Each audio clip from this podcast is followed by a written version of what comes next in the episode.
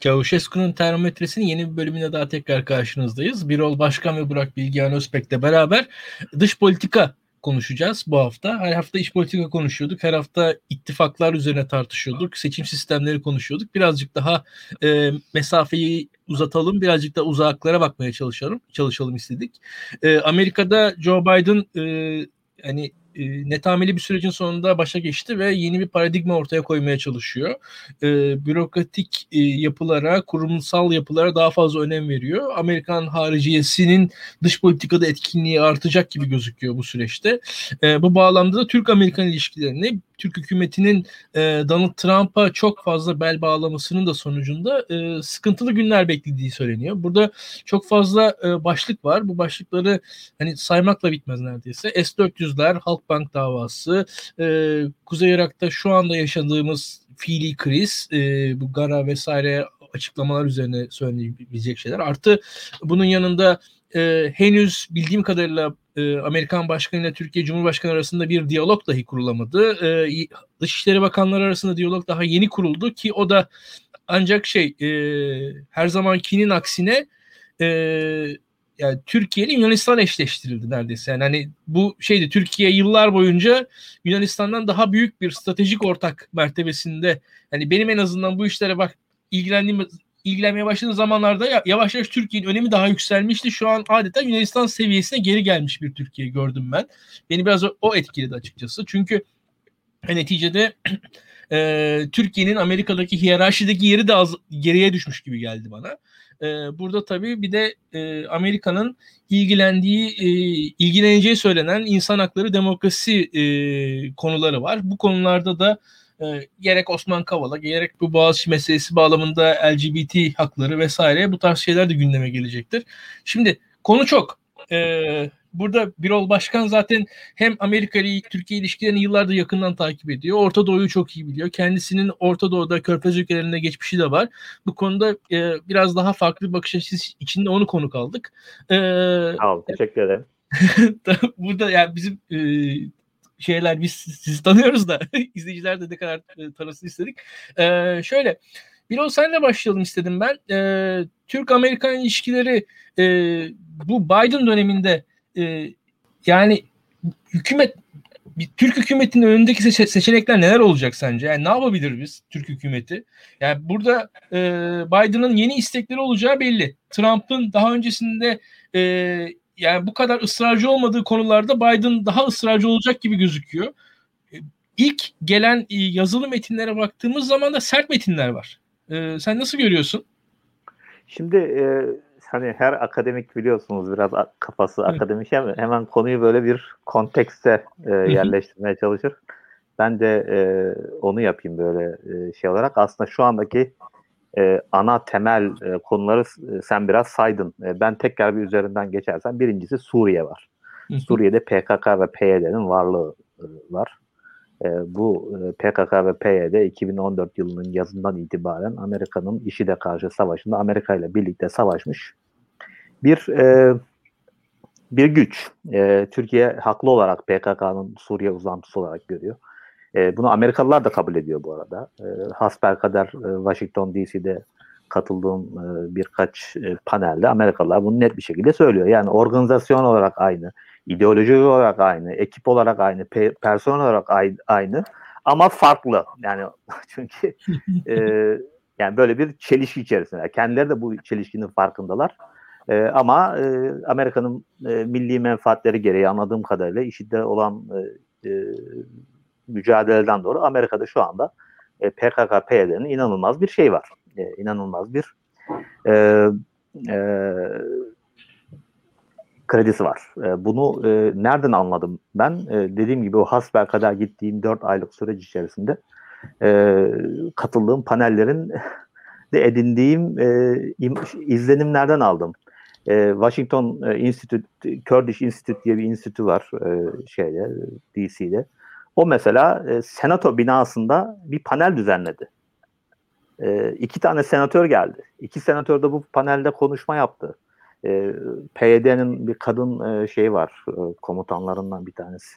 Hatta onunla resim çektirdiler falan. Mesela ben Türkiye ile alakalı hemen hemen oradaki hiçbir olayı kaçırmadım. Bir tane bile o seviyede bir katılım olmadı.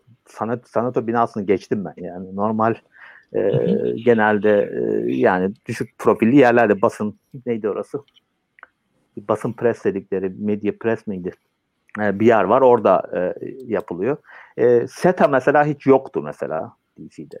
Hemen hemen tamamen diskrede olmuş bir şey. AKP'nin yani bir anlamda borazanlığını yaptığı inanılıyor. Bundan dolayı o bir program bile düzenlemediler ben 4 ay boyunca. Düzenleyen Turkish Heritage var. Ali Çınar'ın altında. Güzel olaylar düzenliyor. Buradan şunu demek istiyorum. Yani Suriye PKK, PYD olayına bakıldığı zaman aslında çok net bir şekilde Amerika'daki durum çok net bir şekilde gözüküyor. Yani Amerika'nın PKK'yı terör örgütü olarak kabul ettiği bir örgütün yan kolunu Washington DC'de bu kadar kredisi var. Bu kadar çok albenisi var. Bu kadar çok seveni var. Türkiye tam tersi bir konumda. Aslında bu bence Amerika ile Türkiye arasındaki şu anda var olan derin krizi çok iyi bir aynası. Bunu da orada dediğim gibi 3-4 ay oradaki think tanklerdeki olaylara gidenler çok rahat görünüyor. Bu bence en derin konu bence. Yani Türkiye'nin Suriye sorunu, PKK ve PYD sorunu ve Amerika Biden döneminde Trump'ın bir şekilde geri aldığı adımlar, yardımları artırarak sürdürecek. Bence dediğim gibi oradaki yani Kürtlere yönelik sempati çok güçlü. Yani bunu hissetmemek mümkün değil. Onun haricinde daha farklı konular var. Mesela Türkiye'nin Rusya ile olan ilişkileri bence çok ciddi bir sıkıntı. S-400'ler malum geri adım atmıyor. Atmayı da düşünmüyor. Ondan sonracığıma bence şu anda kısa vadede bir sorun olmasa da uzun vadede ciddi bir sorun olacak Türkiye-Çin ilişkileri var bence. Türkiye Çin'le ilişkiler çok iyi. Haklı olarak iyi. Ben kötü hani Amerika için Çin'i feda etsin anlamında söylemiyorum ama bu uzun vadede bence krizi derinleştirecek konular. Daha sonra Doğu Akdeniz sorunu var. Türkiye'nin Doğu Akdeniz'e karşı karşıya geldiler. Haklı sebepleri var Türkiye'nin bence. Türkiye onları savunmalı. Gerekirse güç kullanarak savunmalı bence. Ama karşı karşıya kaldığımız gruptaki İsrail var, Yunanistan var, Mısır var. Bunların yanında Avrupa Birliği var, Fransa. Yani Amerika bütün bunların hepsiyle çok iyi arası. Yani bize yönelik olarak hangisini tercih edecek diye sorsa Türkiye'nin şu andaki jeopolitik bir önemi de yok Amerika için. Açık konuşmak gerekirse. Dolayısıyla orada bir sıkıntı var. Yani Amerika'nın en önemli şeyleri, müttefikleri karşı grupta. DC'de çok ciddi bir Türkiye karşıtı lobicilik var. Bunun başında Gülenciler geliyor. Ondan sonra PKK geliyor. PKK ile bağlantılı veya bağlantısız Kürtler geliyor. Daha sonra Körfez lobisi var. Yani Birleşik Arap Emirlikleri, Amerika Suudi Arabistan lobisi. Sonra DC'deki Amerikalılarda, beyaz Amerikalılarda inanılmaz bir anti Erdoğan sempatisi var. Anti Türkiye sempatisi var. Bunu başta Suriye bağlantılı olarak anlatmaya çalışmıştım. Yani oradaki PKK sempatisini veya PYD sempatisi aynı zamanda inanılmaz bir anti Erdoğan şeyine dönüyor. Bunların bazıları oradaki Türkler tarafından şey yapılıyor, sürdürülüyor. Bazıları da Amerikalıların kendi içinden. Yani Türkiye dostu kaç tane Amerikalı kaldı cidden sormak lazım. Türkiye-İran ilişkileri kısa vadede bence sorun olmayacak ama bence yine de her an bozulabilecek bir Amerika-İran ilişkilerinde Türkiye'yi sıkıntı içerisinde sorulabilecek. Şimdi, bunlar sadece benim öngördüklerim krizin derinliğini anlaması anlamında. Bütün bu sorunlar karşısında Türkiye ne yapabilir? Yani Türkiye'nin meşru menfaatleri var bence. Şimdi açık konuşmak gerekirse. Doğu Akdeniz'deki bunları savunmak için başka yollar deneyebilir ayrı mesela. Bunu tartışabiliriz tabii ki ama yani hakimiyet hakkı olan sovereign bir devletten işte ben sırf Amerika ile ilişkileri iyileştirmek için de bunlardan vazgeç Amerika sevdasına demek de bana çok şey gelmiyor açıkçası. Ama başka yöntemler denenebilir mi? Açıkçası bana çok çok zor bir durum gibi geliyor bu. Yani ve şu andaki iktidarın da son 5-6 yıldaki yani özellikle anti-Amerikancı ve anti-Batıcı söylemi ve gidişat tabii ki burada Türkiye'nin otoriterleşmesi var. Her şey sorun oluyor artık Amerika'da. Yani Boğaziçi'ndeki öğrenciler protesto ediyor. Amerika açıklama yapıyor. Bir sorun. Yani bütün bunların altında bence konuşmamız gereken aynı zamanda bir İslamcılık ideolojisi var. Bu İslamcılık ideolojisinin Türkiye'de neyi başarmaya çalıştığı, neyi hedeflediği.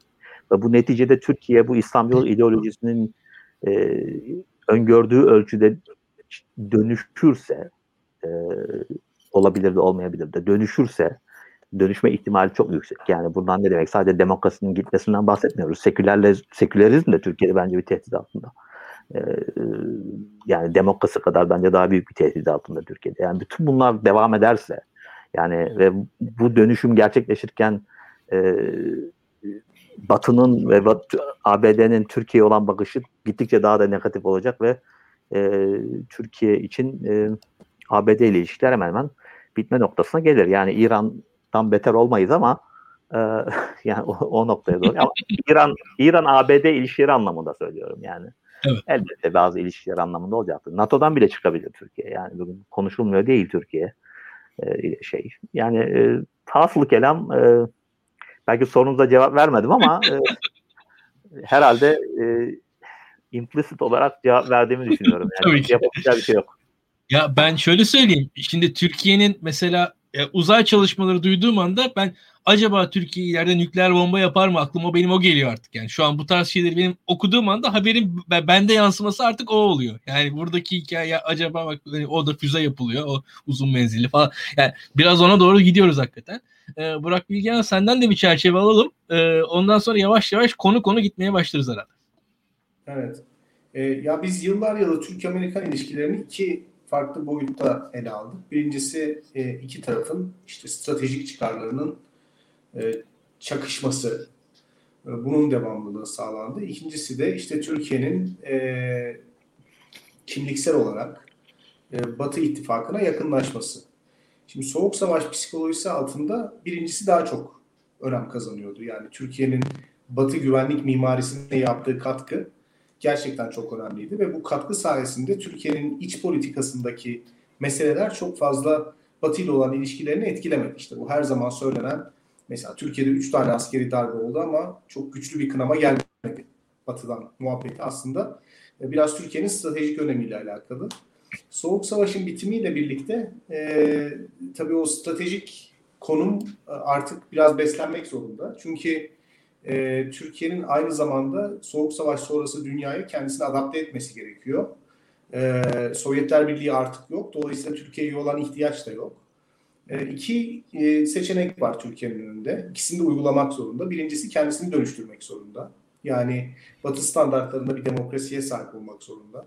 Zaten Avrupa Birliği bu açıdan çok önemli imkanlar sunuyordu Türkiye'ye. İkincisi de Türk-Amerikan ilişkilerinin ilerleyebilmesi için ortak stratejik hedeflere odaklanmak zorunda. Mesela bu Morton Abramowitz'in Amerikan Kıskacında Türk Dış Politikası kitabında Körfez Savaşı, 1. Körfez Savaşı sırasında o yıllarda Ankara'da Büyükelçi Turgut Özal'la yaptığı görüşmeleri anlatıyor. Biz Türk Dış Politikası makalelerinden ve kitaplardan da şunu anlıyoruz ki Turgut Özal Türkiye ve Amerika ortak tehditlere ve ortak çıkarlara sahip olsun diye hakikaten çok çalışmış bir lider. Mesela Irak'ın kuzeyindeki otonom Kürt bölgesi aslında Türkiye'nin geleneksel güvenlik algılamalarına göre toprak bütünlüğünü tehdit eden bir gelişme. Yani 1958'de Molla Mustafa Barzani'nin sürgünden dönmesiyle birlikte bu çanlar çalmaya başladı Türkiye'de. Böyle bir tehdit her zaman vardı. Ama Turgut Özal döneminde İncirliğin kullanılması ve bu kuzeydeki uçuşa yasak bölgenin güvenliğinin sağlanması, bununla birlikte buradaki aktörlerin iktisadi olarak ihtiyaçlarının karşılanması, zannediyorum 70 milyon dolar kadar bir yardımın Ankara tarafından yapılması sağlandı.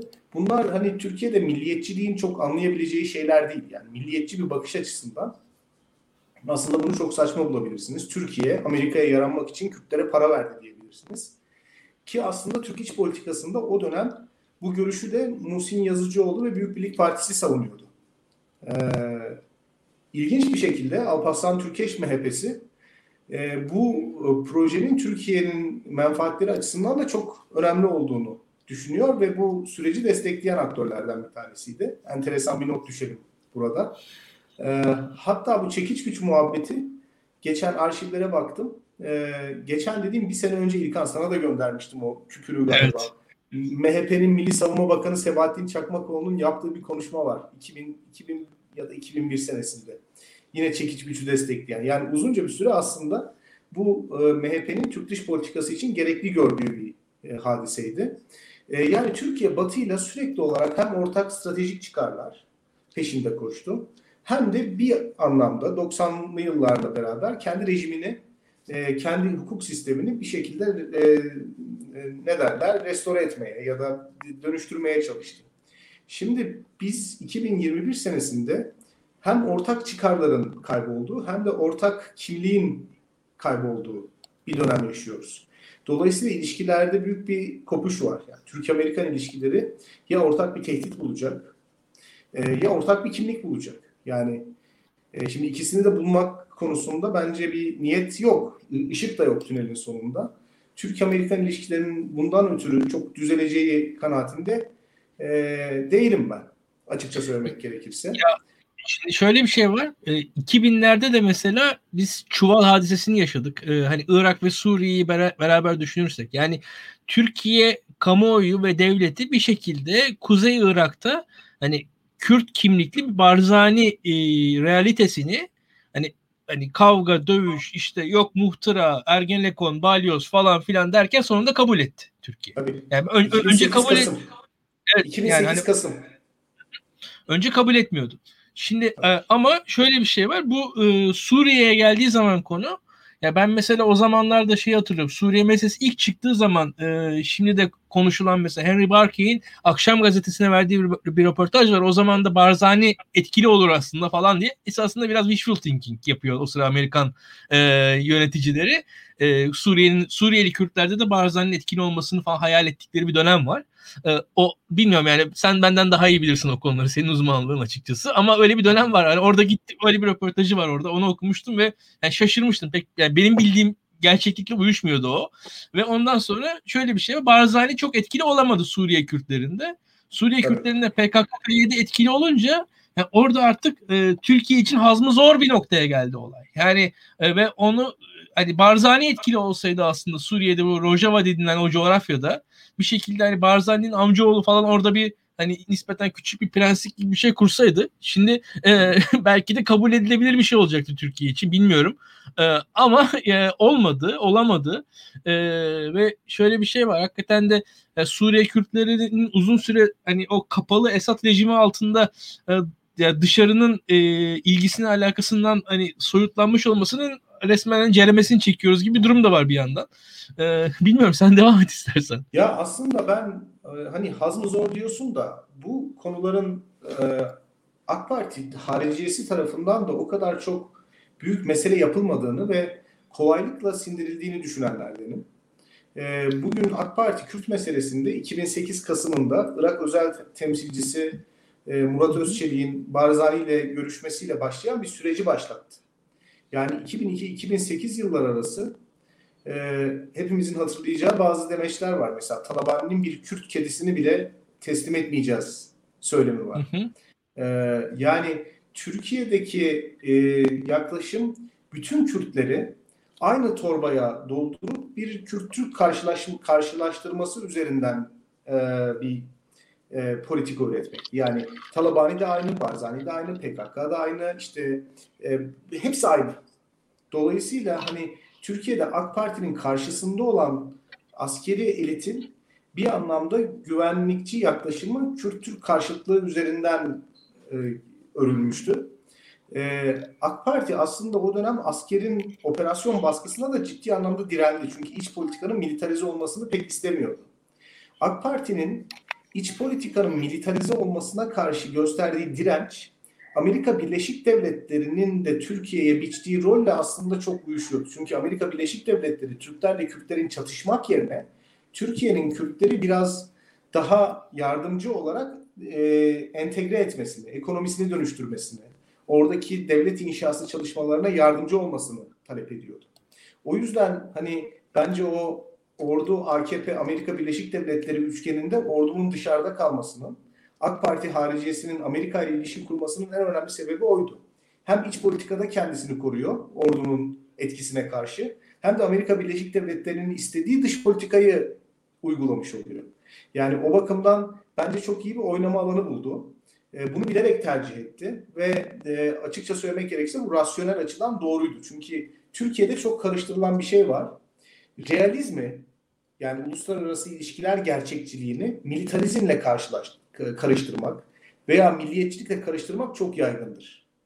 Yani Türkiye'de gerçekçi diplomatlar aslında Barzani ile bir işbirliği yapmayı Türkiye'nin aile çıkarları için daha mantıklı bulurlar. Ama Türkiye'de gerçekçilik dediğiniz zaman illaki kendiniz dışındaki aktörü şeytanlaştırmak, ona karşı büyük güvenlik tedbirleri almak gibi bir şey anlaşılıyor. Bu da ülkeyi irrasyonel dış politika kararları almaya zorluyor. Ya bugün Murat Özçelik dediğiniz diplomat aslında son derece gerçekçi bir adamdır. Ama işbirliğinin de Türkiye'nin faydasına olduğunun farkında olan bir gerçekçidir. O yüzden mesela o milliyetçilik ve militarizm ile gerçekçiliği AK Parti birbirinden çok başarılı bir şekilde 2008 senesinde ayrıştırdı bana sorarsanız. 2010 senesinin sonunda işte Arap Baharı'nın patlak vermesiyle o model ülke, Türkiye'nin dönüştürücü gücü tekrar gündeme geldi. O dönem işte Obama'nın, Avrupa Birliği'nin Türkiye'yi sitayişle andığı birçok demeç var. Arap Baharı'nın işte Mısır'da, Libya'da, Tunus'ta sonuç verdiği günlerde Türkiye hakikaten Orta Doğu'nun kingmaker'ı olarak anıldı. Birçok akademik makalede, Birol sen rastlamışsındır. Bu Amerikan Askeri Akademisi'nde ders veren ismini unuttum. Deniz Natali mesela Turkey as a Kingmaker gibi ifadeler kullanıyordu. Yani Orta Doğu'da Türkiye'nin hakikaten oyun kurucu, Orta Doğu'nun bütün sorunlarını çözebilecek, Orta Doğu'daki bütün toplumları dönüştürebilecek bir ülke olduğundan falan bahsediyorlardı.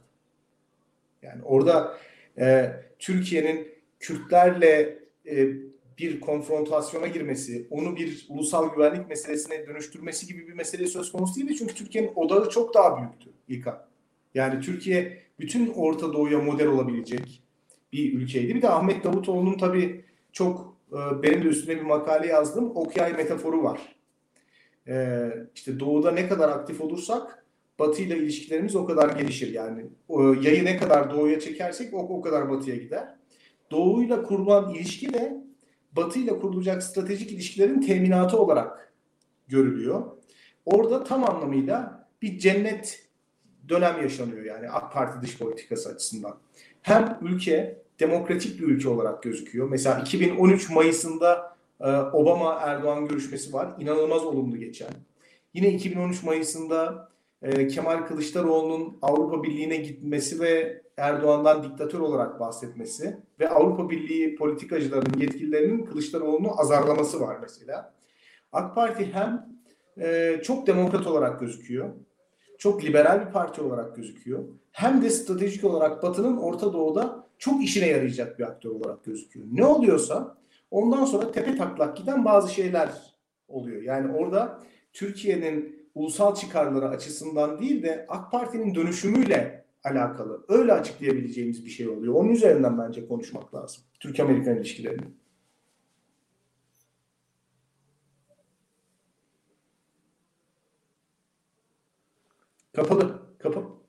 Kapalı.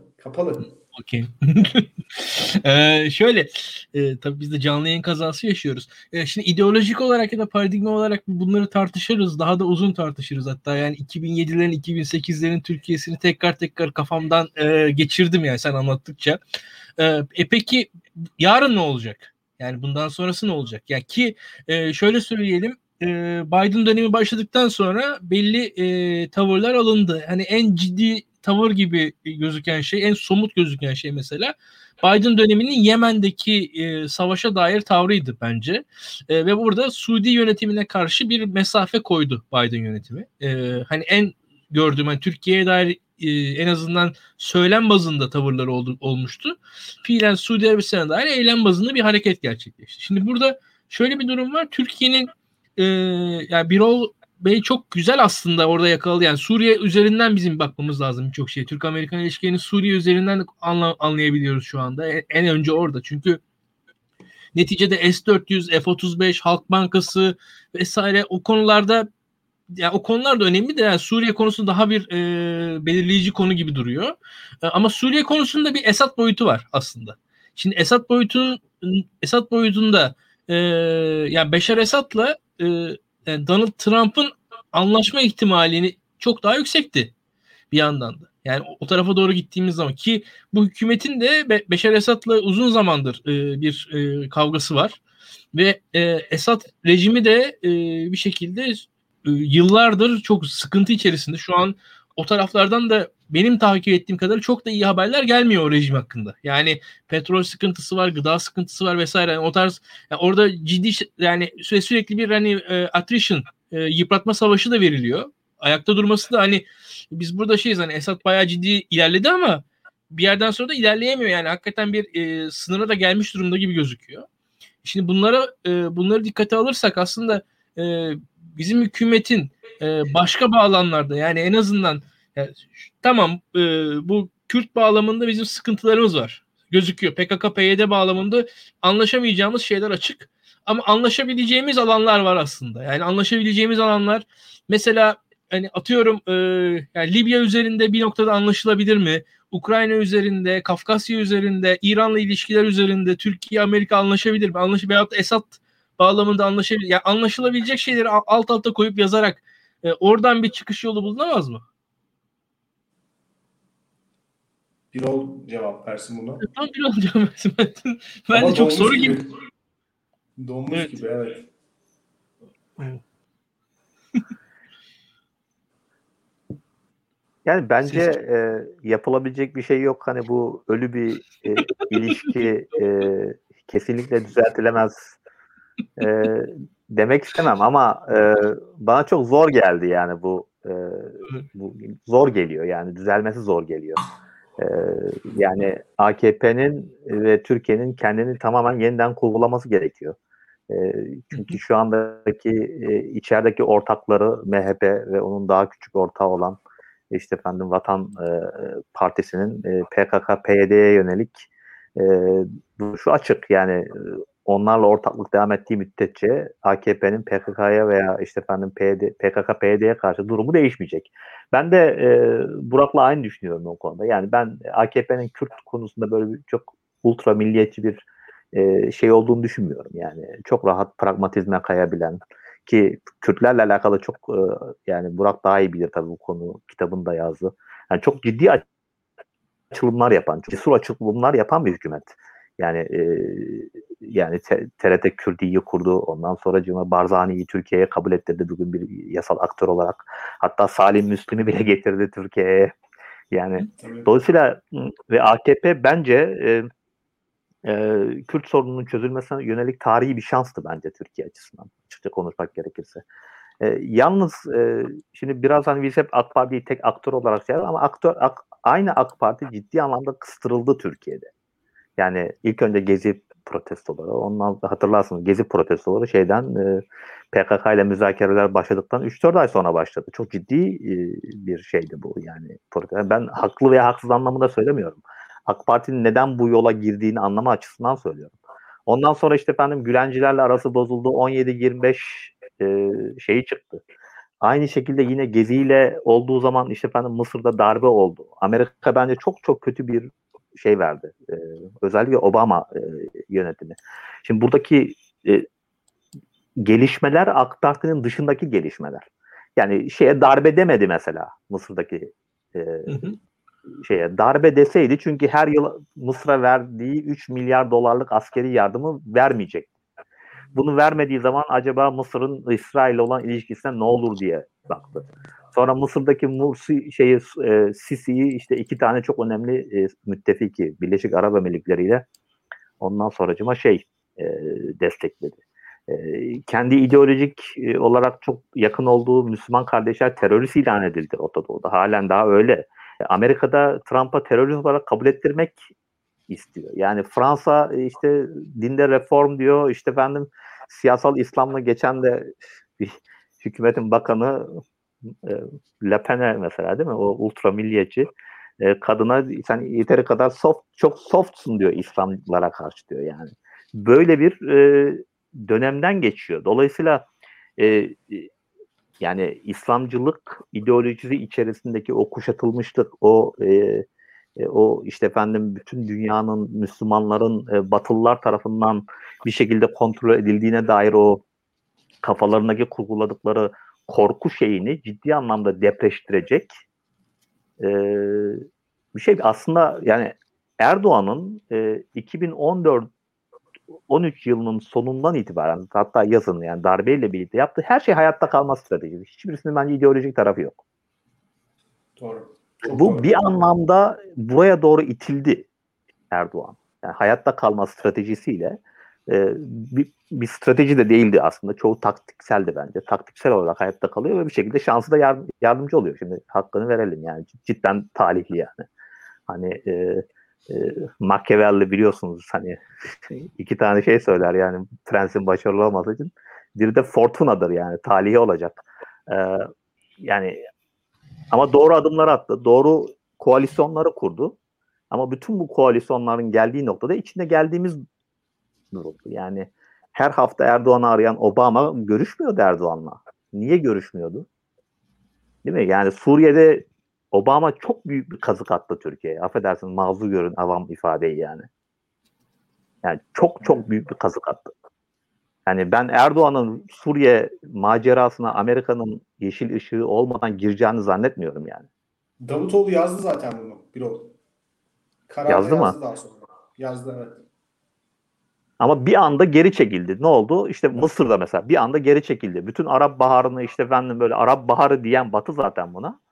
Değil mi? Hepsi geri çekildi. Dolayısıyla gelinen noktada son 6-7 yılın bütün bu şeyleri şimdi ne oldu? İşin tarihin garip bir cilvesi. Obama'nın yardımcısı başkan oldu. Yani bütün bunlardan bir numaralı sorumlu adam Amerikan başkanı şu anda ve Amerika'daki Washington DC'deki bu anti Erdoğan ve anti Türkiye yani atmosferine karşı durabileceğini zannetmiyorum yani.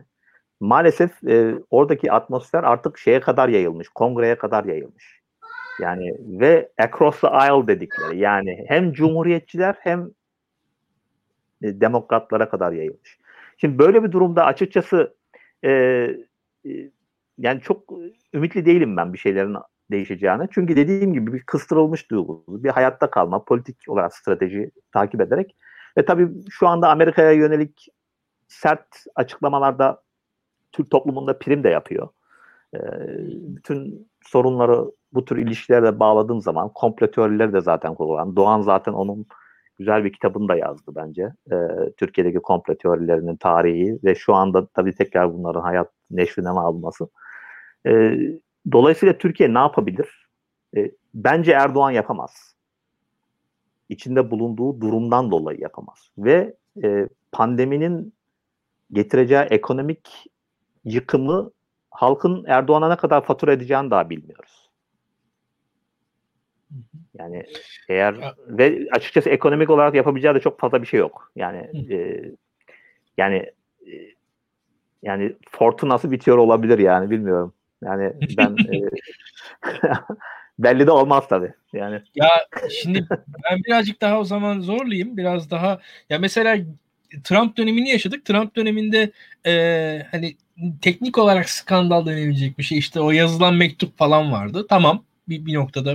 Benim açımdan çok anlamlı o kadar da değildi. Onu da söyleyeyim ama fiilen Pastor Branson meselesini yaşadık ve Pastor Branson meselesinde bence Türkiye'deki uzmanlar biraz çuvalladılar. Yani o meselenin o kadar büyümeyeceğini hayal ettiler. Çünkü bence Türkiye'deki tüm uzmanlar Amerika'yı daha ziyade Washington ve New York perspektifinden biliyorlardı. O Pastor Branson'un yansımasının olduğu büyük Amerikan kitlesinden çok haberdar değildi Türkiye ile Amerikalı uzmanları diye düşünüyorum ben. En azından geçmişe dönüp bakarak arkasından en azından bunu düşünesim geliyor. Şimdi burada üst üste biz meseleleri saydık. Ya bu meseleler arasında gözüken o ki bu Suriye ve PKK-PYD bağlamında Türkiye-Amerikan ilişkileri ya bir noktaya kadar daha sertleşecek gibi gözüküyor ki aslında ya bu PKK-PYD yani hani bir yandan da Marksist bir örgüt. Yani hani Amerika'nın o kadar da çok süper bir şekilde iyi anlaşmasının rahat olacağı bir yapı da değil gibi geliyor bana ama anlaşıyorlardı. Yani o açıdan da şey gibi yani o zamanlar da geçti dünyada. Emin de değilim o konuda. Bazen bazı Amerikan uzmanlarını dinliyorum. Yani çok gönülleri gitmiyormuş gibi geliyor ama ne olursa olsun yaşıyorlar yani, realite içerisindeler. Diğer hadiseler içerisine geri dönersek acaba, mesela bu S-400'leri saydık, F-35'leri saydık, buradaki işte Halk Bank'ı dedik vesaire dedik. O diğer hadiseler arasında bu LGBT olayından bahsettik veyahut da işte bu işte Osman Kavala vesaire, bu tutuklamalar, şunlar bunlar. Bu hadiseler arasında hangisi Türk-Amerikan ilişkilerinde yani gelecekteki Pastor Branson meselesi olacaktır? Veyahut da bir sonraki kriz acaba nereden çıkar? Ne dersiniz? Birazcık daha zorlayayım ben sizi. Zar atalım bence. Evet. Herhangi birinden çıkabilir doğrusu. Herhangi birinden çıkabilir. Belki bu son geçen hafta da bahsettik. James Jeffrey'nin mülakatı önemli. Çünkü Trump dönemi Türk-Amerikan ilişkilerini şöyle okuyor ağırlıklı olarak insanlar. İşte Amerika ve Türkiye arasındaki kurumsal ilişkiler vardı. Ve Trump ile Erdoğan arasındaki ilişkiler bu kurumsal ilişkileri bypass ettiği için kişisel bir zaviyeye taşındı. Dolayısıyla Türk-Amerikan ilişkilerini kurumsal anlamda zedeleyen bir ilişki türü gelişti iki lider arasında. Ama Jeffrey'nin mülakatını okuduktan sonra oradan başka bir şey çıkıyor.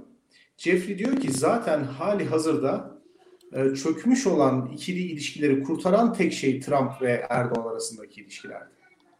Yani bu çok acayip bir şey.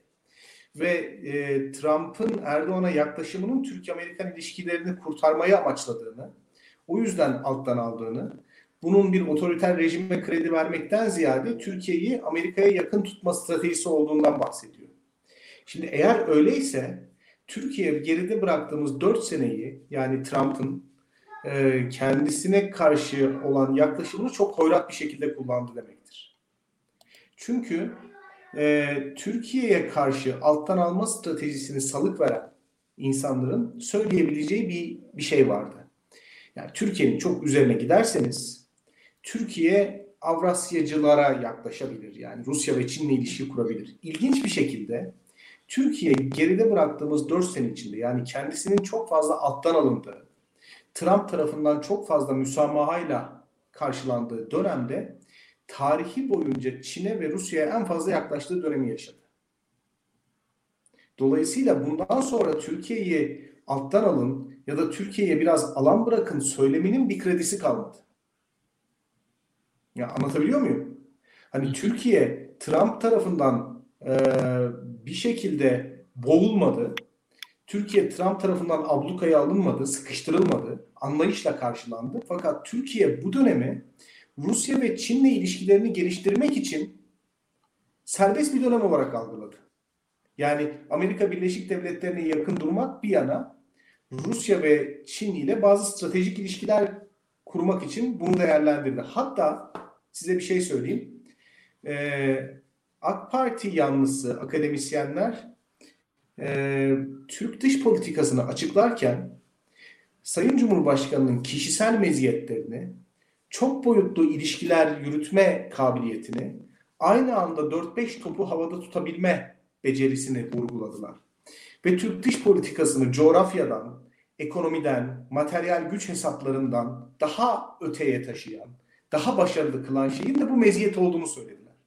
Yani Trump Türkiye'yi Amerika Birleşik Devletleri'ne yakın tutmak için çok fazla blöf yapmadı, çok fazla sert gitmedi. Ancak Sayın Cumhurbaşkanı bunu Amerika'yı da, Çin'i de, Rusya'yı da aynı anda idare edebilecek yetenekte olduğunu göstermek için kullandı.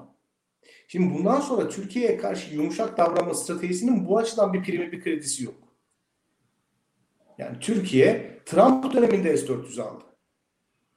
Türkiye Trump döneminde varlık fonu şirketlerine Çin'den kredi gelmesini sağladı. Yani Türkiye Amerika Birleşik Devletleri Başkanı tarafından en fazla alttan alındığı, en fazla yumuşak karşılandığı dönemde bunları yaptı. O yüzden belki anti-Amerikancılık yapmasının en yanlış olduğu zamanda bu geride bıraktığımız 4 sene. Anlatabiliyor muyum? Yani oradaki Amerika'nın bıraktığı alanı çok boyutlu dış politika izlemek için bir fırsat olarak gördüm. O yüzden bundan sonraki Amerikan Başkanı daha fazla alttan almanın Türkiye'yi bu ülkelere daha fazla yakınlaştıracağını düşünebilir. Ve alttan alma stratejisinin, yatıştırma stratejisinin çok da fazla işe yaramayacağını düşünebilir. Böyle bir okuma yapmak bence mümkün.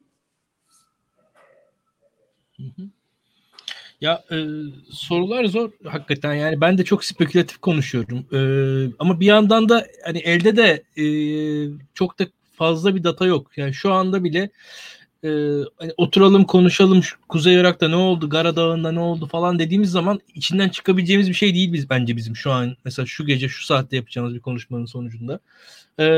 Ve burada şu var. Hükümetin de en azından mesela Birol çok güzel belirtti orada. Ekonomi konusunda nispeten daha farklı paradigmaya geçmiş gibi duruyor. Yani bir yandan bakanlar değişiyor, TÜİK başkanları değişiyor, şunlar hani ama hani ekonomi konusunda bir şeyi söylerken ama siyaset konusunda bambaşka bir şeyi söylemenin onun da bir limiti var diye düşünüyorum ben. Yani eğer siz ekonomi konusunda bir paradigma içerisinde gidiyorsanız siyaset alanında o paradigmanın tamamen dışında ne kadar kalabilirsiniz ondan ben emin değilim. Hele Türkiye gibi bir ülkede. Yani şöyle söyleyeyim, hani bir yandan yani ekonomi bakanı, hani ekonomide Naci Abal dinleyip siyasi alanda Süleyman Soylu'yu dinleyerek o ikisi nasıl birlikte gidecekler orada. Yani hani sağ ayağı sol ayağı ne kadar koordineli olacak hükümetin ondan emin değilim ben. Yani orada bir garip bir durum var.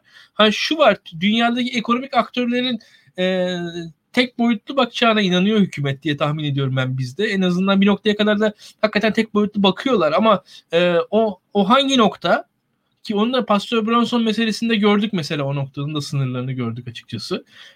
Orada tabii yapabilecekleri şeyler sınırlı. Belki de hani bilmiyorum, hani Birol Başkan yani işte talihten bahsetti, Fortuna'dan bahsetti. Ya bilmiyorum, belki bir üçüncü ülke ile Amerika arasında bir kriz çıkarsa Türkiye ondan nemalanabilir gibi bir şey geliyor benim aklıma. Yani en çıkış yolu burada, yani bana sorsan nasıl çözülür? Bir an aklıma o geliyor. Yani bir üçüncü ülke ile Amerika arasında bir kriz çıkarsa Türkiye tekrar önem kazanır. Yani ve ondan sonra da bütün bunlar ikinci plana atılır gibi geliyor ama ki orada bile yani fiilen bu Burak Bilgen anlattığı realizmden gittiğimiz zaman bu son geçtiğimiz yıllarda Amerika işte Ürdün'de üs kuruyor, Yunanistan'da üs kuruyor, orada üs kuruyor, burada üs kuruyor. Yani teknik olarak ya bu adamlar ne yapıyor dediğinde haritaya bakıldığı zaman Türkiye'nin yerine geçecek olan ülke için Türkiye'deki üslerin yerine geçmesi gereken üsleri kuruyor bu adamlar. Yıllardır buna hazırlık yapıyorlar zaten yani. Hani burada somut olarak bunların bizim bölgemizde yaptıkları icraat bu. O da zor. O açıdan da yani çok çözümü ben de göremiyorum. Öyle söyleyeyim. Burada şöyle söyleyelim. Bizim peki bu Biden dönemindeki kadroda bir yandan da yani eski Obama dönemi kadrolarından ben birkaç isim gördüm. O konuda o Birol'u bulmuşken hani Washington'da da bir tecrübesi oldu. Oradan o kadrolara dair de bir şeyler söylerse belki oradan bir şeyler buluruz diye düşünüyorum. Tekrar zorluyorum. Gerçi o kadrodan tam tersi sonuç çıkacak. O daha da kötü hatta yani. Şimdi o kadrolar açıkçası ben yani DC'de 2 yıl yaşadım ama yani Burak herhalde beni tanır. Ben network konusunda en berbat insanlardan birisiyim. Gerçekten de hiçbirisini tanımıyorum. O kadar söyleyeyim. O yüzden bu isimlerin daha önceki Obama'yla ilişkisi ama Başkan Obama'nın yardımcısı daha ne olsun yani, değil mi? Obama'nın yardımcısı başkan. Ve şöyle bir sorun var. Bu akşam şey izlediniz mi bilmiyorum. Ruşen Çakır'ın Transatlantik programını izlediniz mi bilmiyorum. Orada iki tane yani DC'ni çok iyi takip eden iki tane Türk akademisyen, entelektüel var. Ömer Taşpınar'la Gönül Tol. Yani orada yani çok iyi bir noktaya parmak bastılar bence. Yani şu anda Biden ve onun tabanı Trump tarafından altı oyulan bir demokratik cumhuriyet kurgusu var söylem olarak. Ben çok abartıldığını düşünüyorum, ayrı mesele de.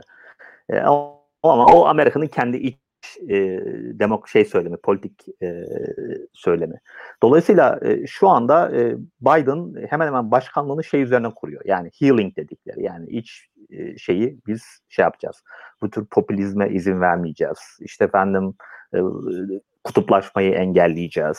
Ondan sonracığıma iç demokratik yapımızı tekrar güçlendireceğiz falan diye bir şey yapıyor. Dolayısıyla Biden'ın içeride de eli kolu mahkum. Yani dışarıya karşı da bir şey olmak zorunda.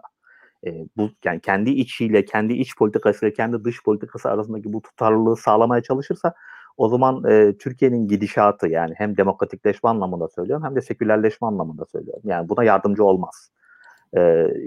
Yani eğer Biden böyle bir şeyle dış politikasını şey yapacaklarsa ve hem Ömer hem Gönül'ün söylediği bunun önemli olacağı. Çünkü içerideki söylem o. İçerideki söylem Trump tarafından 6 oydan bir demokrasimiz var. Biz artık dışarıdaki diktatörlüklere de, otoriterleşmeye de, dincileşmeye de izin vermeyeceğiz şeklinde. Yani dolayısıyla bunun Türkiye için başka bir handikap olduğunu düşünüyorum. Dolayısıyla hani kadrolardan kadar o kadrolara kimin gelip gelmedi? Amerika'daki hava o, yani DC'deki hava, Amerika'daki hava veya New York, Chicago, Los Angeles, Washington DC beyaz Amerikalılarının şeyi bu. Milli söylemi, şu andaki hakim olan söylem o. Dolayısıyla özellikle Trump'la arası çok iyi olmuş. Erdoğan'a yönelik ki nitekim halen daha bir telefon görüşmesi yapılamamış başkanla Cumhurbaşkanı arasında. Bunların önemli olduğunu düşünüyorum. Yani sıkıntı olabilecek bir gelişme Amerika açısından. Yani ben bir konuya daha müsaadenizle şey yapmak istiyorum. İlk baştaki, yani yine biz akademik şeyimizi şey yapalım. Ben bir de sizde bir yazı yazdım, yani kehanet, sosyal bilimler arasındaki fark. Şimdi ben geleceğe dair kehanette bulunmayayım. Kendi lafımı yemeyeyim. Ki zaten biz var olanı anlamaya çalışsak bence o bile bir faydası olur diye düşünüyorum. Yani ilk önce ben bir noktada sizden ayrıldığımı düşüneyim. Yani bence ekonomik liberalizmle politik liberalizm ayrı kulvarlarda götürülebilir yani. Bunu Çin çok iyi yapıyor. Yani ekonomi veya Suudi Arabistan'da mesela tamamen teknokratlara verilen yönetimi, mesela para politikası gibi alanlar var. Yani biz biraz Daron Hocamoğlu hocanın şeyiyle, işte efendim demokratikleşme olmazsa ekonomik büyüme olmaz, ekonomik sorunlarımız çözülmez gibi bir söyleme inanıyoruz, inanmak istiyoruz ama bu açıkçası çok yani tutmayabilir. Dolayısıyla hani ekonomik alanda alacağı tedbirlerle hükümet ekonomik krizi şey yapabilir mi? Onu bilemem. Yani ben o kadarını şey yapamam ama bence otoriterleşmeyle ekonomik liberalleşme aynı gidebilir. Yani bu konuda ben biraz sizden farklı düşünüyorum açıkçası. Şu andaki ekonomik politika veya AK Parti'nin 20 yıldan beri 18 yıldan beri sürdürdüğü ekonomik politikadan ayrılabilir mi sorusu var. Yani onu bence yapamaz. Yani bu politika neydi? Bol para olacak, işte efendim bol tüketim olacak, bol inşaat olacak, devlet harcamaları gırla gidecek, israf vesaire vesaire. Değil mi? Şimdi Sinop mesela, ben Sinop'ta yaşıyorum. En iyi arabaya vali biniyor. Şimdi bu bence Türkiye'deki ekonomik yapıya ilişkin çok önemli bir göstergedir yani. Buradaki bir iş adamı bilmiyor en iyi arabaya. En iyi arabaya bir valinin biniyor olması bence bir gösterge yani o ülkedeki politik ekonomiye yönelik. Şimdi bu politik ekonomiyi dönüştürebilir mi AK Parti? Bence dönüştüremez. Çünkü en de sonunda 18 yıllık bütün şeyi, yani politik sermayesi bu lüksün, bu tüketimin, bu israfın, bu geniş harcamaların devamına bağlı. O yüzden IMF'ye gidemiyor. Halbuki IMF'den alacağı 50 milyar doları çok rahat alır Türkiye. Çok rahat. Yani 50 milyar dolar da Türkiye'yi bayağı bir rahatlatır. Çok rahat alır. Çok ucuz faizle alır hem de. Ama gidip İngiltere'deki atıyorum finansçılara veya Amerika'daki Wall Street'teki finansçılara %8-%9'la borçlanılıyor Türkiye'de. Bu korkunç bir rakam bu arada. Yani %8 bugün dolarla bankaları faizinin eksi yani olduğu bir dönemde Türkiye'nin bu kadar çok faiz veriyor olması, bu biraz da şeyden kaynaklanıyor. Yani o uluslararası IMF veya Dünya Bankası'na gidememeden kaynaklanıyor. Gidemiyor çünkü orası diyecek ya işte devlet harcamalarının kısıtla, yeni eleman alma, işte efendim tüketimi kıs. Tüketimi kısması demek zaten bir de pandemi var. Bu pandemi zaten gerçekten ciddi anlamda esnafı ki yani bu AKP'nin şeyi bu yani hani backbone ne o Türkçesi ne onun yani omurgası bu. Yani AK Parti'nin omurgasını oluşturan bir şey şu anda çok ciddi anlamda sıkıntı. Yani bunlar yani bu arada ben yani bunun ötesinde çok fazla bir şey yapamazdı Türkiye. Onu da söyleyeyim yani hani işte Almanya 2000 euro veriyormuş da biz işte şu kadar vermişiz gibi. Yani o Almanya kardeşim, Almanya ile niye Türkiye'yi karşılaştırıyorsun böyle bir şeyde? Yani Türkiye'de yine devlet veya hükümet yani pandemiyle olabildiğince iyi idare ettiğini düşünüyorum ama buna halk böyle bakmaz yani. O esnaf da öyle bakmaz. O esnaf neticede dükkanı kapatması gerekiyorsa bu pandemiden dolayı ki çok ciddi sıkıntı durumdalar olduğunu düşünüyorum. Ve bunu bir şekilde Erdoğan'a fatura ederlerse yani çok AKP'nin bu değişiklikleri yapabilecek zamanı olmaz diye düşünüyorum. Yani daha doğrusu IMF'ye gidip de IMF'nin vereceği reçeteyi uygulayamaz AK Parti. Kemal Derviş'i getiremez. Yani şu anda Türkiye'nin yapması gereken de o bence bana kalırsa. Yani iktisatçı değilim ama görünen köyde kılavuz istemiyor diye düşünüyorum yani. Ben bir şey söyleyeceğim burada. Ya Türkiye'yi Suudi Arabistan ve Çin'le bence mukayese etmemek lazım bir o. Çünkü bunlar stabilize olmuş otoriter rejimler. Yani stabilize olan otoriter rejimlerde ekonomi yönetimi, hatta devlet yönetimi uzmanlara bırakılabilir. Yani bu Sovyetler Birliği'nin ilk zamanında bir kızıl mı uzman mı tartışması vardı. Belki gözüne çarpmıştır bir yerlerde. Yani rejimler daha tazeyken devrime sadık insanlar mı ülkeyi yönetsin yoksa gerçekten uzmanlık sahibi insanlar mı yönetsin tartışması yapılır. Şimdi Suudi Arabistan'da da Çin Halk Cumhuriyeti'nde de aslında kendisinden emin yönetimler var ve bunlar demokratik meşruluk arayışında değiller. Yani 4 senede bir seçime girip yaratıcı bir söylemle kitleleri cezbetme ihtiyacı içerisinde değiller. Dolayısıyla daha rasyonel davranabiliyorlar. Adalet ve Kalkınma Partisi henüz daha stabilize olmadı. Yani 19 sene geçti ve stabilize olmuş bir rejim yok karşımızda. Sürekli olarak bir toplum kesimini cezbetmek zorunda. Bu da beraberinde irrasyonel siyasi söylemleri ya da irrasyonel dış politika söylemlerini kitleselleştirmesini getiriyor. Yani anti-Amerikancılığı kitleselleştirmek zorunda, histerikleştirmek zorunda. Bir toplum kesiminin ilgisini cezbedebilmek için. Bunu geride bıraktığımız birkaç senedir, yani Berat Albayrak'ın Ekonomi Bakanlığı döneminde bir politik ekonomiyle de besliyordu. Mesela biz 2018 seçimlerine bence hem irrasyonel ekonomi politikasıyla hem de irrasyonel söylemlerle gittik. Yani bu cebindeki son 2 kurşunu atmak gibi bir şey.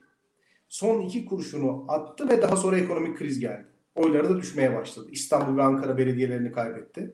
Üstüne tabii Covid de o ayrı bir faktör. Şu anda İlkan'ın söylemek istediği şey ekonomik rasyoneliteyi biraz yakalama çabası. O da hani oturup düşünülmüş bir çaba değil yani mecburiyetten bence.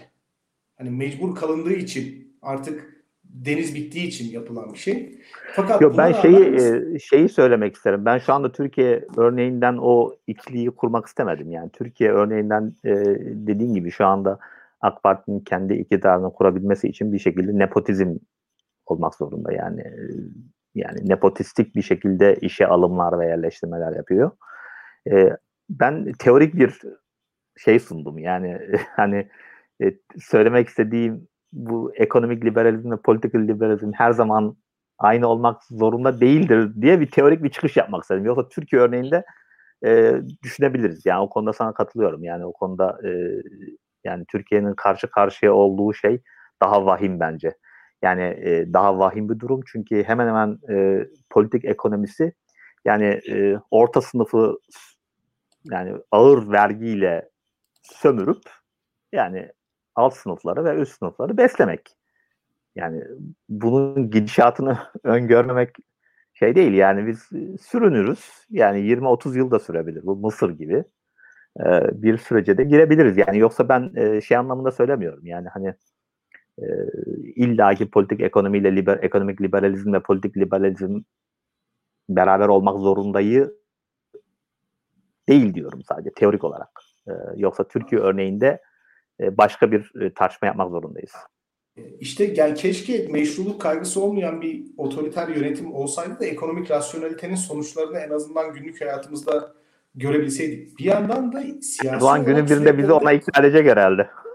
Ya öyle siyasi olarak çünkü siyasi olarak sürekli tansiyon üretmek zorunda. Evet. Ya geçen bir şey okudum mesela Spartalılar çok otoriter, çok savaşçı, çok disiplinli. Fakat buna rağmen çok barışçılar. Çünkü çok küçükler, sayıları çok az. Antik dünyada otoriterleştikçe, disipline oldukça barışçılık eğilimi artıyor. Demokratikleştikçe saldırganlaşıyorlar. Yani bizim demokratik barış teorisinin tam tersi. Aslında şu anda da benzer bazı vakalar görüyoruz yani. Oy meşruluğuna ihtiyacı olmayan partiler, hükümetler daha rasyonel hareket edebiliyorlar. AK Parti son dönemde hani ilk başladığımız noktaya gelelim. Belki de kuruluşundan bu yana Amerika ile kurduğu ilişkileri iç politika kompozisyonuyla bence belirledi. Yani iç politikada kurduğu ittifaklarla belirledi. Hani ilk dönemde iç politikada kimlerle ittifak kurduysa Amerika ve Avrupa Birliği ile ilişkisi o zaviyeden şekillendi. 2013'ten 2014'ten sonra AK Parti'nin ittifak içerisine girdiği, özellikle 7 Haziran sonrası ittifak içerisine girdiği aktörler ona bazı söylemleri benimsemeyi mecbur etti. O benimsenen söylemler de Amerika Birleşik Devletleri ile kurulan ilişkileri zedeledi. Mesela şimdi AK Parti'nin içerisinde bazı isimler var ve bunlar siyaset yapmak istiyorlar. Popülist siyaset yapmak istiyorlar. Bu popülist siyaset LGBT komünitesini şeytanlaştırmayı gerektiriyor. Yani siyaset yapacak. İç politikada popülarite kazanacak. Hükümetin içerisindeki bazı isimler. Ya da Sayın Cumhurbaşkanı yeni bir ittifak arayışı içerisinde biliyorsunuz. Oğuzhan Asiltürk'le görüşüyor. Milli Görüş'ü tekrar partisine çekmek istiyor. Bu da beraberinde kadın hareketini ve LGBT hareketini kriminalize etmeyi getirecek. Yani o seçmeni cezbedebilmek için. Fakat şu anda öyle bir noktadayız ki bu iç politika için yapılan hamleler Trump döneminden farklı olarak Amerika Birleşik Devletleri'nin tepkisine sebep oluyor. Yani LGBT'ye vuruyorsunuz burada ama ses Amerika Birleşik Devletleri'nden geliyor. Anlatabiliyor muyum? O yüzden hani ekonomi eğer bu tip parametrelere bağlıysa İlkan, senin soruna cevap veriyorum. Yani ekonomi eğer yabancı yatırıma, CDS primine, ülkedeki risk primine, dış ilişkilere, jeopolitik risklere falan bağlıysa siyaset yapacağım derken aynı zamanda büyük siyasi riskler de üretilebilir. Bu da ekonomiyi olumsuz yönde etkileyebilir. O bakımdan ben hani siyasi sakinlik ya da siyasi ılımlılık ya da popülizm karşıtlığı ile rasyonel ekonomi politikasını birbirine koşut görüyorum. Yani popülist bir siyasal söylem ile rasyonel ekonomi politikasını maalesef birbiriyle bir arada ilerleyebilecek faktörler olarak görmüyorum. Ya siz konuştukça acaba kafamdan sürekli düşünüyorum bu ilişkileri nasıl düzeltebiliriz de. En son hani bir düzeltme yolum Amerika bir yere savaş açarsa Türkiye dışında bu ilişkiler düzelebilir gibi geliyordu gerçekten. Bir diğeri acaba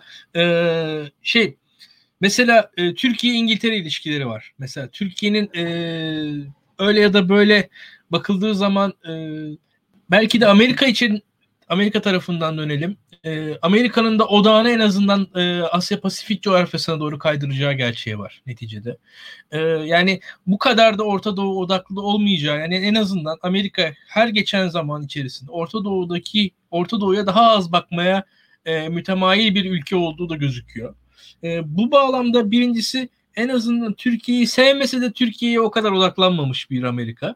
Veyahut da İngiltere gibi bir aracı ülkeler üzerinden daha yumuşatılmış bir ilişki biçimi. En azından Türkiye bizim yanımızda kalsın Rusya'nın yerine gitmektense. Siz orada işte Burak Bilgehan da ondan bahsetti yani yayının başında. Ya Rusya'nın yanında bir Türkiye'dense Amerika'nın en azından nispeten bu tarafta olan bir Türkiye tercihi gibi çözümler belki bulunabilir. Bilmiyorum. Ben de açıkçası totalde size katılıyorum da yani acaba burada biraz şeytanın aklını yapmaya çalışıyorum. Ben bu liberalizm konusuna girdim ama ondan sonra senin bu dediğine getirecektim konuyu. Burak benim ağzımdan lafı aldı. Yani bu çok hassas olduğu bir konu olduğu için anlayıcı. Çok hassasım. Anlıyorum tabii ki. Neyse.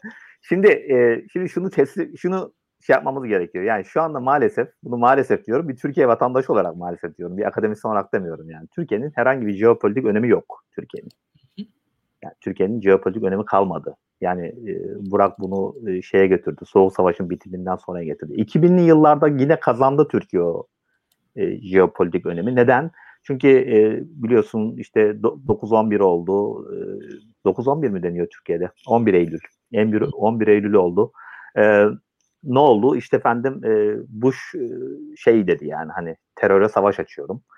Terör tabii orada İslam'la özdeşleştirilmemesi için de böyle işte Orta Doğu'dan müttefikler bulalım. AK Parti orada mükemmel bir aday olarak çıktı. Neden? İşte hem İslamcı bir şeyden geliyor, hem Müslümanlar, hem işte efendim dinini yaşıyorlar. Orada kendini çok iyi konumlandırdı AK Parti kendini. Daha sonra Arap Baharı oldu. Arap Baharı'nda da yine hakeza Obama her hafta arıyordu yani Erdoğan'la. Her hafta konuşup fikir alışverişinde bulunuyorlardı.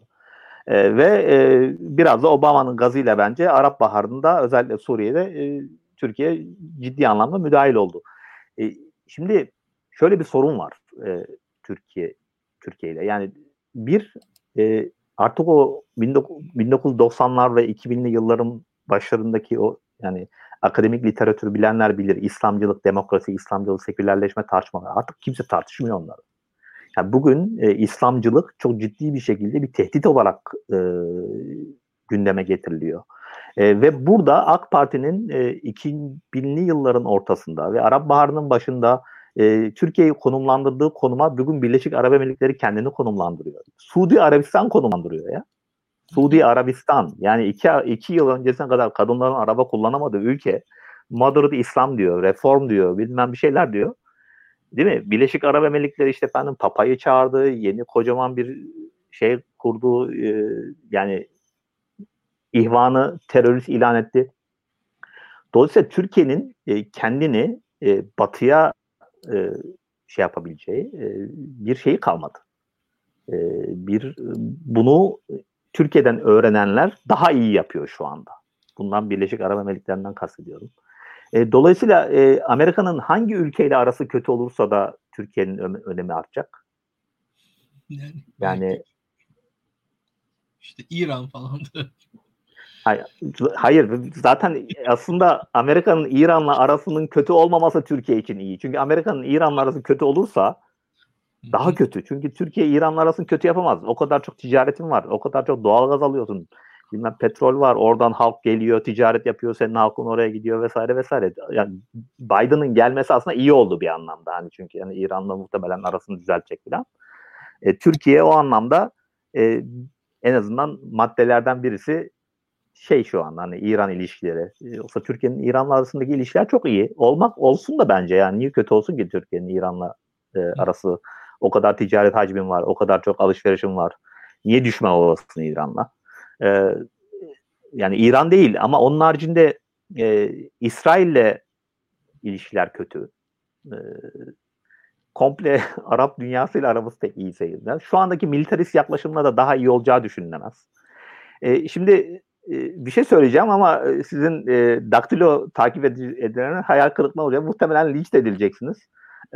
Yani bundan çıkış yolu gerçekten Erdoğan'ın daha da güçlenmesi yani. Ancak Erdoğan daha çok güçlenirse Türkiye'de MHP ve diğer ittifak ettiklerine ihtiyacı kalmadan daha ekonomide rasyonel, en azından biraz daha ılımlaştırıcı, kimseyi düşman etmeye ihtiyacı olmayan, çünkü güçlü olduğu için, kendini secure hissettiği için icabında LGBT'ye bile olumlu yaklaşabilecek. İcabında Kürtlere de işte efendim tekrar çiçek verebilecek. Bir şey en makul çıkış yolu. Yani Erdoğan'ın tekrar güçlenmesi, kimseye ihtiyacı olmadan tekrar güçlenmesi bence Türk-Amerika ilişkilerini kurtarır. Ya. Ya da çok dolayı linç yapsanız yeriz ya. Tabii. Yok biraz önce söylediğimiz şeye geliyor. Yani rejim otoriterleşirse stabilize olur. Ama bu şuna benziyor yani. Bir insan yaşamazsa ölmez. Yani onun gibi bir şey. Yani buradan çıkış yolu tabii Erdoğan'ın daha çok güçlenmesi değil. Erdoğan'ın bir şekilde demokratik seçimlerle iktidarını Batı ile ilişkiler konusunda daha kurumsal yaklaşan ve ciddi bir program olan partilere bırakması. Böyle bir seçenek de var. Ancak ben bir onu söylemek istiyorum. Ama CHP'yi görüyorsun çünkü... Burak, yani CHP şimdi her konuda Erdoğan'la aynı konu farklı bir şey söylüyor mu? Kim gelecek yani? Hani gitsin yani. Erdoğan'ı götürelim de kim gelecek yani? Alternatif kim var? Ya aslında yani şöyle düşünüyorum ben. Yani Türkiye'de ikili ilişkileri bürokratların ve devletin geleneksel anlayışının uhdesine bırakmaya razı bir CHP ve İYİ Parti olduğu kanaatindeyim. Erdoğan'ın sorunu bütün bu ilişkileri kişisel rengini katarak yorumlamaya çalışması ve kişisel olarak ele almaya çalışması. Bu dış politikanın ritmini ziyadesiyle bozdu. Yani kapalı çarşıda büyümek isteyen, yeni şubeler açmak isteyen bir halı kilim dükkanı sahibi gibi dış politika alanına daldığınız zaman ya da küçük ve orta boy işletme sahibi gibi dış politika alanına daldığınız zaman maalesef bu tip sonuçlar veriyor. Yani Cumhuriyet Halk Partisi'nin özellikle Batı ile ilişkileri Kemal Bey'in kişisel inisiyatifine bırakacağını ya da İYİ Parti'nin Meral Hanım'ın kişisel inisiyatifine bırakacağını zannetmiyorum. Fakat açık söylemek gerekirse MGK'nın olmadığı bir Türkiye'de biz Tayyip Erdoğan'dan başka güvenlik kavramsallaştırması yapan aktör de görmedik. Ben mesela çok merak ediyorum. MGK'nın olmadığı bir Türkiye'de muhalefetin iktidara geldiği zaman dış politika kararlarını nasıl alacağını çok merak ediyorum. Yani gerçekten demokratik bir ülke olduğumuzu belki o zaman idrak edebileceğiz. Çünkü MGK kapalı kapılar ardında askerlerle karar alırken AK Parti ile kapalı kapılar ardında sivillerle karar alıyor. Yani o kapıların bir kere açılması gerekecek. O tecrübeyi yaşamadık. O yüzden ben şimdiden AKP'nin ikamesi de aynı AKP gibi aynı dış politikayı üretir, Amerika Birleşik Devletleri ile aynı sorunları yaşar diyemiyorum. Yani çok net söylüyorum. Eyvallah. Çünkü eyvallah. Yo, ben de aynı şeyi demiyorum. Yani ben biraz seni zorlamak için söyledim. Hocam yani bir şey söyleyeceğim. Burada mesela delegatif demokrasi dediğimiz kavramda, yani kusurlu demokrasi dediğimiz kavramda ya da popülist otoriterlik dediğimiz kavramda hakikaten liderin kişiliği çok önemli. Yani bu demokratikleşme çalışanlar hep kurumsal veya sosyolojik parametrelere baktılar ama bir de leadership denen bir şey şu anda tartışılıyor ve o liderin sistemi yıpratmak istemesi. Mesela Amerika gibi kurumsal bir sistemi Trump gibi bir lider çıkıp yıpratabilme kapasitesine sahip. O yüzden hani Erdoğan'la diğer liderlerin hayata bakışını, ya da demokrasiye bakışını, siyaset kavramına bakışını bence mukayese etmememiz lazım. Ya ben açıkçası Erdoğan konusunda Birol kadar ümitli değilim. Öyle söyleyeyim. Çünkü neticede damadıyla bile mesele yaşayabildiği için çok da yani Erdoğan'la mutlak iktidar da olsa çok da yani onda bütün sorunları çözeceğine inanmıyorum ben. Öyle söyleyeyim. Yani biz Erdoğan'a %100 de versek oy olarak yani o Erdoğan neticede bir kavga edecek birisini bence bulacaktır. Yani ben o şartlar içinde dahi sorun çıkacağını düşünüyorum. Yani ben hani o Erdoğan'dan bir şöyle söyleyeyim bir Suudi Muhammed Bin Selman'ı veyahut da o Singapurlu neydi adamın adını ben söyleyemiyorum da o lideri falan ben çıkartamıyorum. Yani o format yani en azından şöyle söyleyeyim hani bu gövdeye o gömlek olmuyor yani benim kafamda. Onu bir eklemem lazım. Ama tabii dediğinde anlıyorum. Yani hakikaten biz de açık fikirli düşünmemiz lazım. Bunlar iyi oluyor. Bizim de zorlanmamız bence çok daha iyi. Birbirimizi böyle herkes yani aynı şeyleri tekrar ederek yayınlar yapmayalım. Böylesi daha güzel oluyor. Evet, hoş evet. Yani. Şöylesi ama Erdoğan'ın şu ortamda çıkış gerçekten zor Türk-Amerikan ilişkilerinde. Yani artı Türkiye'nin şu anki şartlarında da muhalefet açısından dedikleri bence önemli. Yani bir açıdan haklı. Yani şu an çünkü muhalefet yeni paradigmaya kendisini birebir alıştırabildi mi, ortaya koyabildi mi, koyamadı. Basitçe söyleyeyim ben yani Türkiye'de söylem oluşturma yolları milliyetçilikten geçiyor. Herkes daha milliyetçi olarak bir söylem ortaya koyabiliyor. Dil ancak oradan kurulabiliyor. En azından biz mesela şöyle söyleyeyim. Türkiye'nin herhangi bir politikasını, herhangi bir dış politikasını ben değerler açısından değerlendirme şansına sahip değilim Türkiye'de. Böyle bir değerlendirme içerisine girdiğim anda zaten naif, saf, acemi falan olarak gözüküyorum. Veyahut da Türkiye'de işte belli albaylar, yarbaylar, amiraller önemli dış politika uzmanları olarak çıkıyorlar, konuşuyorlar. Yani pek de bir uzmanlık görmesem de ben onları dinletiyorlar. Yani Türkiye'deki entelijansiya bana. Bu ortamda muhalefet de o ortamın içinden konuşuyor. Ha, muhalefet buna alternatif bir şey koyuyor mu? Bazen koyabiliyor yani ama yeterli değil tabii. Yani en azından mesela Kılıçdaroğlu Biden'ı kutlamıştı. Hatta erken kutladı diye tepkiler olmuştu. Öyle birkaç olumlu hareket arada görüyoruz ama yeterli değil tabii. Bunun dışında yani Suriye meselesinde hiç kolay değil. Yani özellikle Esad konusunda özellikle belki muhalefet başka hareketler yapacak. Orada bir farklılık olacaktır.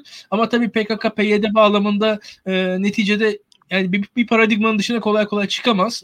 Yalnız tabii gerek Libya, gerek onun dışında da daha hani deniz aşırı Türkiye'nin dış politika maceralarında diyeyim ben.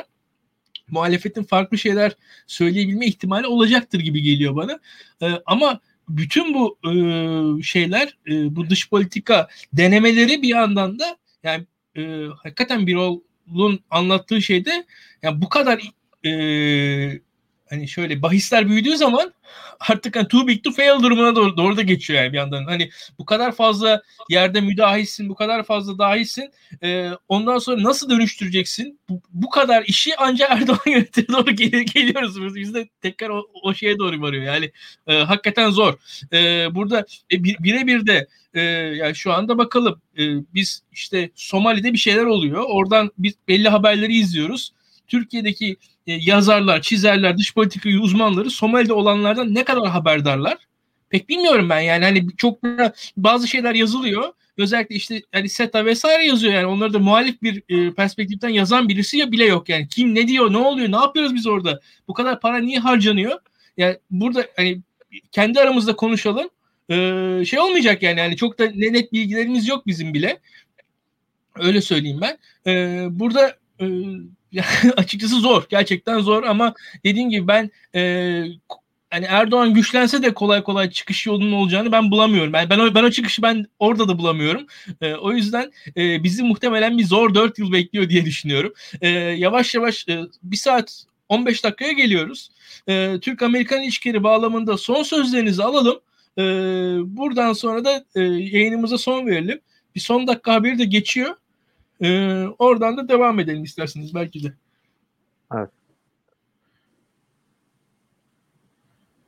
Evet. Burak sen mi ne yapmak? Ben haberi gördüm. Sen mi? Ben haberi gördüm de bir bakmak lazım şimdi erken bir şey söylemeyelim. Her birindeki Amerikan üstüne saldırı olmuş. Yani aklımdan birkaç şey geçiyor ama söylemeyeceğim yayında. Hı.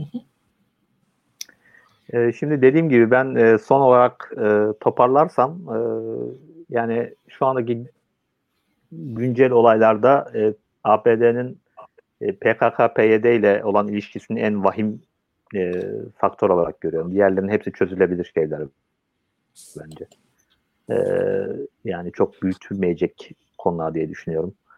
Türkiye'nin de biraz yani taviz vererek, Amerika'nın da biraz geri adım atarak karşılıklı bir noktaya geldiğini düşünüyorum ama PKK-PYD'nin Kuzey Suriye'deki varlığı, orada artık bir devlete dönüşüyor olması ve bunu ABD'nin de bizzatihi işte askeriyle eğiterek, para yardımı yaparak vesaire ve arkasında durması bence en azından önümüzdeki 5-10 yıl Türkiye ile ABD ilişkilerini gerginleştirecek bir faktör ve çözüleceğini de görmüyorum. Özellikle PKK-PYD'ye karşı gördüğüm sempatiden dolayı ABD'de çok ciddi bir sempati var. Tam tersi Türkiye'ye karşı inanılmaz bir antipati var. Oradaki Türk vatandaşlarının çoğu da buna yardımcı olmuyor. Yani bu duruma yani ya Erdoğan'a olan şahsi husumetlerinden dolayı veya Türkiye içerisindeki siyasi mücadelenin bir parçası olduklarından dolayı yani Türkiye'ye yönelik bir ekonomik ambargonun yapılması için uğraşanlar bile olduğunu düşünüyorum yani ki bu çok şey bir şey, acı bir şey gerçekten de. Yani Amerika-Türkiye ilişkilerini komplike eden veya zorlaştıran, derinleştiren çok çok fazla aktör var. Ve şu andaki Türkiye'nin içinde bulunmuş olduğu hem iktidardan kaynaklanan sebepler hem bölgeden ve iç yapıdan kaynaklanan sebeplerden dolayı bunların çözüleceğini düşünmüyorum. PKK ve PYD'ye yönelik. Dediğim gibi diğer sorunların daha vahimi ileri vadede bence konuşmadık. Bence konuşmalıydık. En başta yaptım ama Türkiye'nin bir İslamcı dönüşümü var yani. Bunu net olarak ortaya koymamız gerekiyor. Yani çok hafif hafif işte Ayasofya'nın açılması, yani bütün iktidar partisi, bütün muhalefet buna destek verdi. Hani Türkiye'nin tabii sovereign hakkıdır bunu şimdi kimse diyemez değil mi yani hani bu sonuç olarak. Ama önemli bir sembolik bir haktır bu. O hakkı daha önce kimse kullanmamış. Şimdi kullanan niye kullanıyor bunu? Ondan sonracığıma şimdi anayasa tartışmaları geldi. Yani yeni bir anayasa yapalım deniyor. Gündem dağıttıkları iddia ediliyor klasik olarak ama ben öyle olduğuna inanmıyorum. Çünkü çok sistematik olarak AK Parti 18 yıldan beri bir şeyleri Türkiye'yi dönüştürmeye çalışıyor. Ve bu eğer bu dönüşüm İslamcı bir yönde olursa Türkiye'nin bütün Batı'yla, sadece Amerika'yla değil, bütün Batı'yla ilişkileri yapar. Çünkü İslamcılığın kökeni, özü yani antibatıcılıktır. Batı'nın hegemonyasına karşı duruştur. Bu anlamda da işte efendim hani Vatan Partisi ile çok ciddi aslında ideolojik uyuşması vardır. Milliyetçilikte de belki MHP ile de belki bu anlamda ciddi bir uyuşması vardır. Halkta da bir şey gören bir söylem bu. Haklı veya haksız sebeplerini ben yapmıyorum ama bunu bir tanımamız gerekiyor. Yani yanın aktörü tanımamız gerekiyor.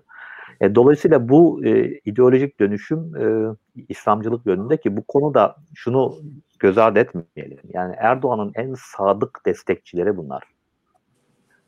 Yani en sadık. Yani tarikatlar ve işte efendim İslamcı kesim.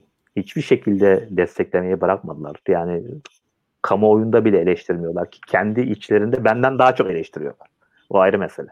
Ama kamuoyunda geldiğiniz zaman 3 maymununu oynama.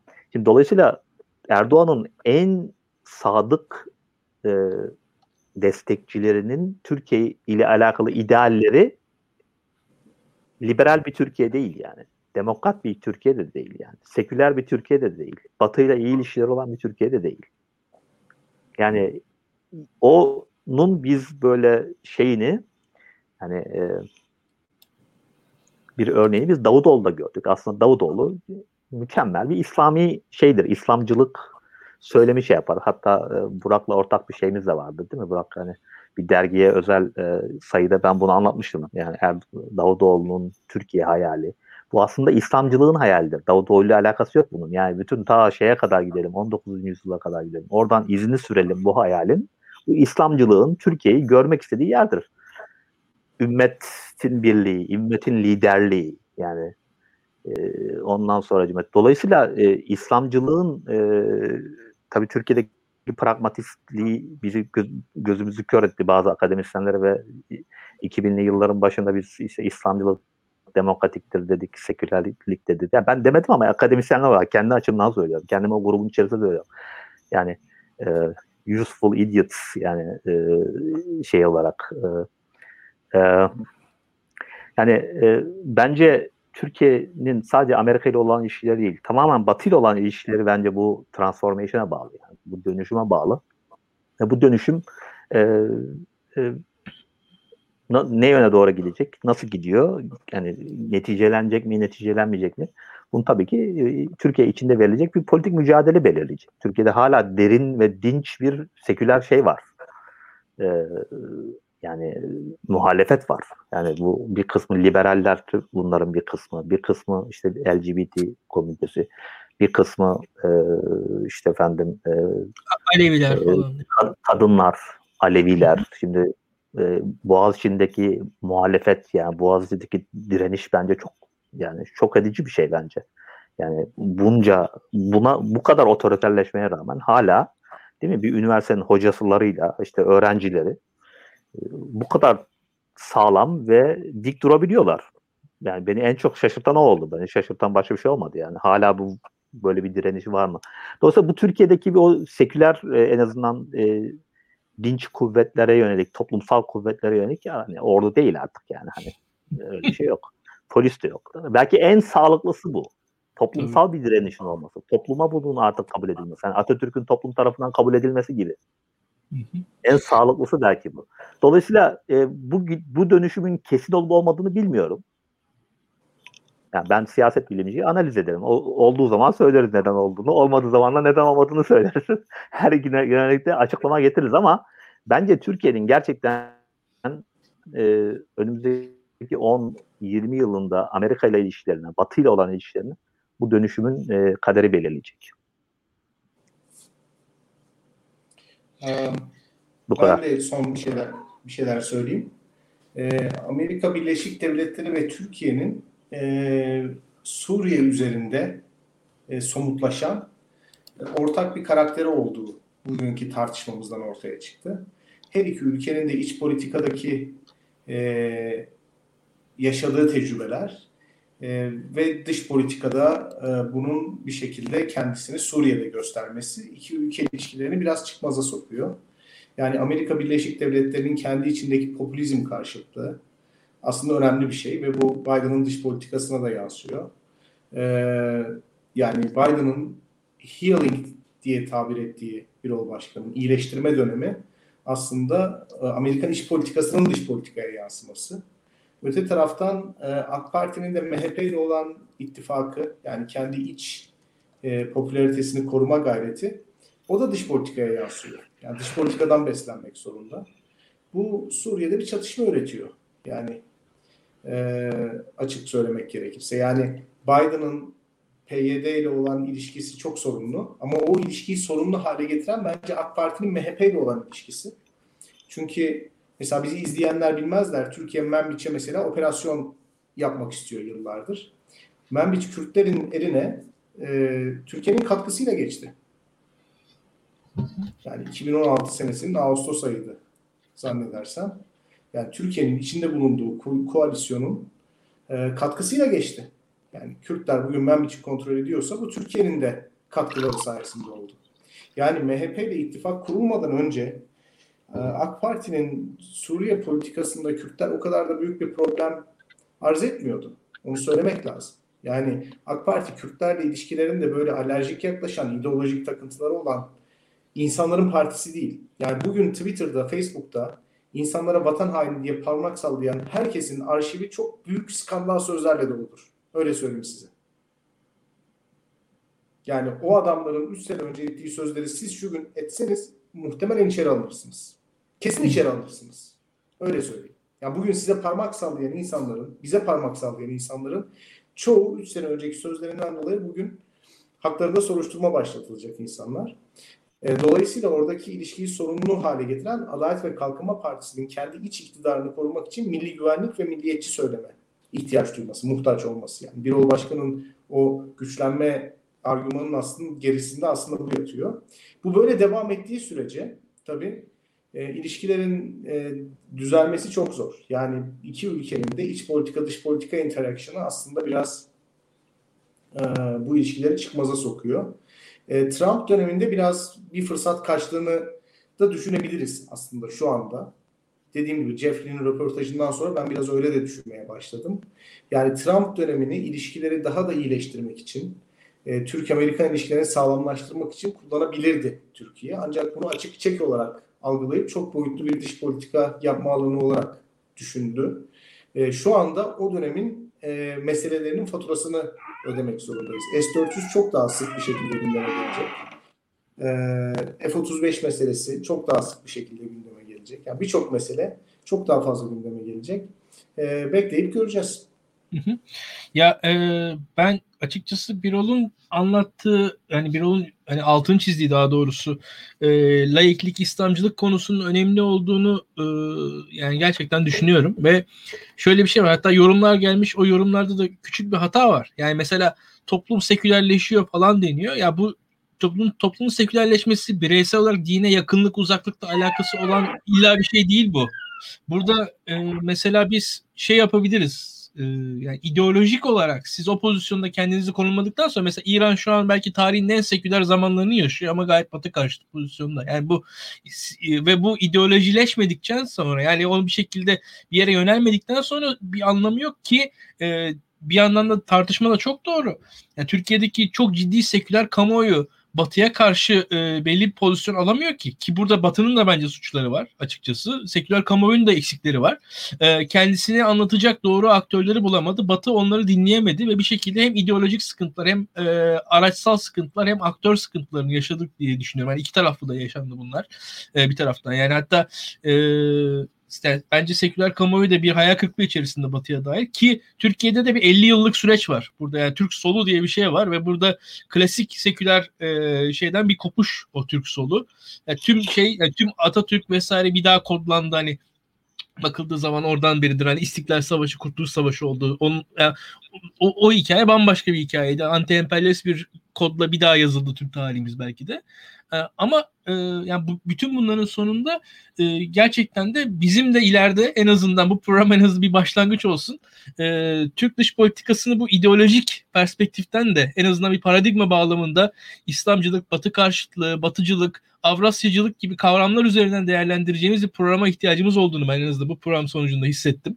Yani Avrupa Birliği kavramını bir hani bir barış ideali olarak hani Avrupa ki biz Türkiye'de mesela tarihe bakan birazcık böyle milliyetçi Türkler böyle nizam-ı alem hani bu tarz büyük mefkureler falan severler.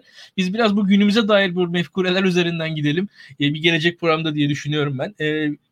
Belki gelecek hafta olmaz ama çok da arayı açmadan yakın zamanda bir böyle program yapalım bence gene üçümüz. Ben varım. Yapalım. Olur. Tamamdır. Zaten izleyiciler bizi beğendiler, bizi sevdiler. Beraberce tekrar konuşalım. O zaman arkadaşlar bu akşamlık bu kadarlık yetsin. Daha da uzatmayalım. 90 dakikayı bulacağız zaten. Tekrar görüşmek üzere diyelim. Türk-Amerikan ilişkilerine, Türkiye'ye, dünyaya barış dileyelim. İyi akşamlar. Görüşmek üzere. İyi akşamlar. İyi akşamlar. İyi akşamlar.